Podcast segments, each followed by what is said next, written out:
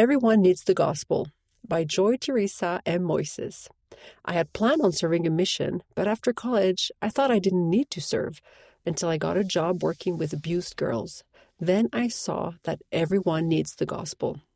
When I was in primary, I cannot remember how many times my teachers asked who among us was going to serve a full-time mission.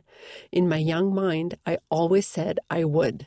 My mother showed me how important the Gathering of Israel is by helping full-time missionaries teach and share the gospel. One time, I joined her to find the home of a sister in the ward who hadn't attended church for some time. We almost got lost because we didn't know exactly where she lived. Instead of being irritated, my mother diligently looked for that sister's home. Like the woman in the parable of the lost coin, she found the sister and rejoiced. The way my mother gave her best for the Lord's work, not only in sharing the gospel, but also in other church callings, helped me realize that everyone must serve the Lord, even in small ways.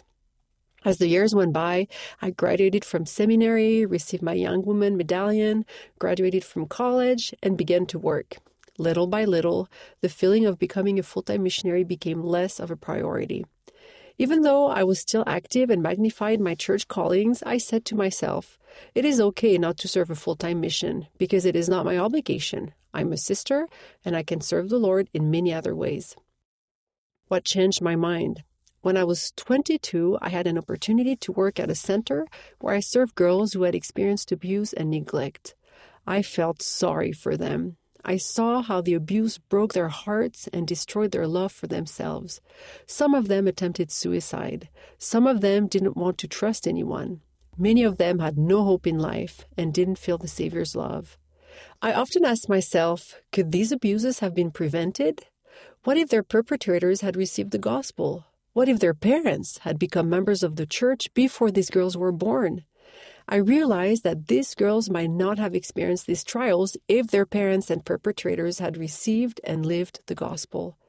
Reflecting on these questions and working at the center helped me see that all people need the gospel.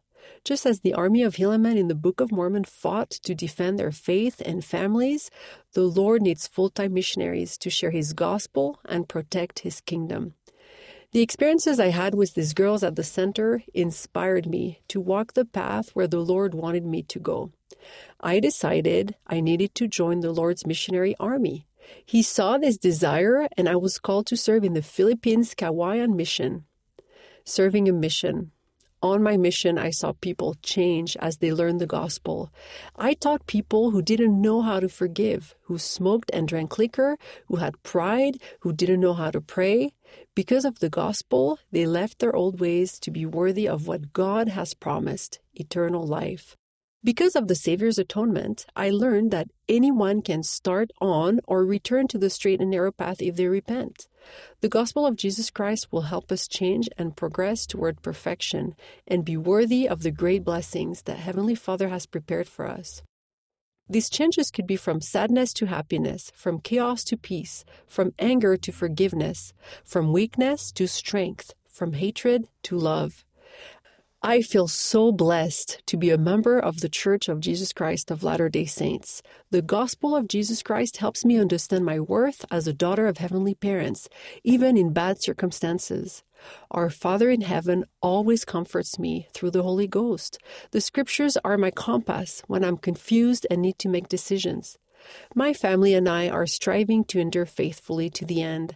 I am grateful to be married to a man who holds the priesthood and has a strong testimony of the restored gospel of Jesus Christ. My covenant with the Lord is not just for myself, but for my family and for His kingdom. The author lives in the Philippines.